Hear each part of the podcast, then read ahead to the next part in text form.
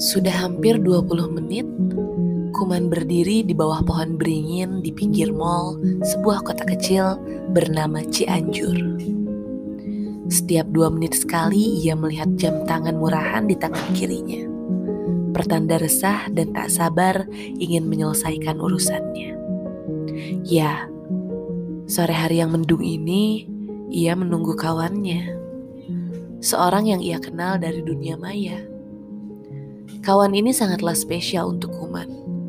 Untuk pertama kali akan ditemui olehnya. Kuman memang betina tangguh.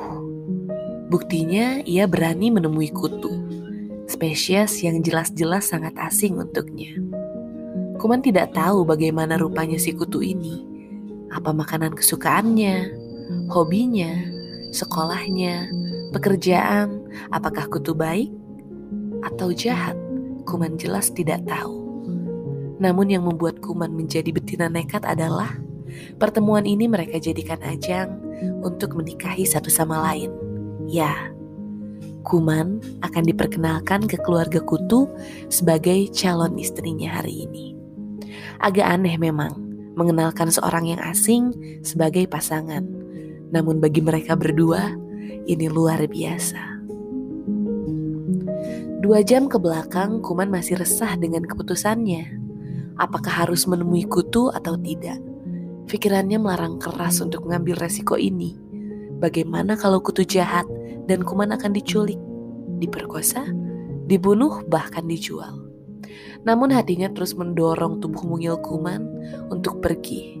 Atau entah karena waktu luang yang Kuman miliki lebih banyak dari akal sehatnya. Sekarang Kuman mulai lelah berdiri. Dilihatnya pesan chat di handphone sekitar 20 menit yang lalu. Tunggu aku sebentar ya. Kalau sudah sampai, aku telepon. Kuman tidak rewel seperti betina lainnya. Namun dia resah. Benaknya bergejolak. Seperti apakah kutu? Apa aku harus kembali? Kalau dia penipu bagaimana aku pulang? Uangku hanya untuk sekali jalan.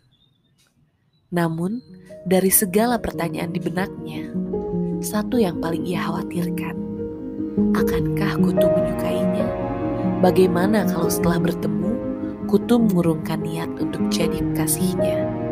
Kuman takut sekali. Dering telepon membuyarkan semua lamunannya. Tertulis, Kutu Ari Wibowo memanggil. Ari Wibowo bukanlah nama lengkap Kutu, karena Kutu hanyalah Kutu dia tidak memiliki nama. Namun, Kuman pernah melihat artis dari kalangan manusia. Kulitnya putih sebening susu, bibirnya merah dan selalu basah. Rambutnya yang kemerahan selalu dibiarkan gondrong. Tipe pejantan yang menggiurkan sekali untuk Kuman. Kembali ke panggilan telepon. Dengan sigap, Kuman mengangkatnya dan mulai berbicara dengan suara yang sengaja dibuat seksi. Halo, kamu di mana? Aku di bawah tulisan Cianjur Kota Bersih.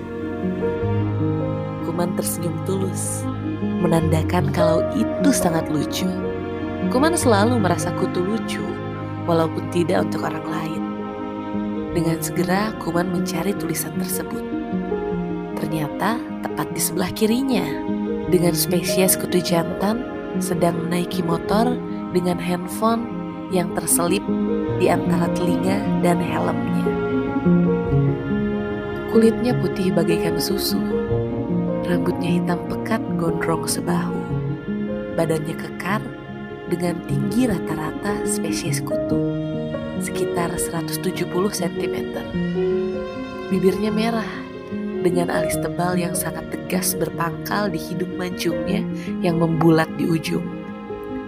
Secara keseluruhan, Kutu tidak mirip Ari Wibowo. Kutu lebih mirip dengan Kak Nunu. Segera Kuman melambaikan tangan ke arah Kutu. Bukan lambaian tanda menyerah, lambaiannya sangat ceria. Seperti anak gendut yang memberhentikan tukang es krim. Kutu yang melihat lambaian tangan Kuman langsung tancap gas mendekati Kuman. Sampai di depan Kuman, tanpa turun dari motor suprafit dekilnya, Kutum menyodorkan tangannya pada Kuman. Tanda berjabatan tangan sambil berucap. Halo Kuman,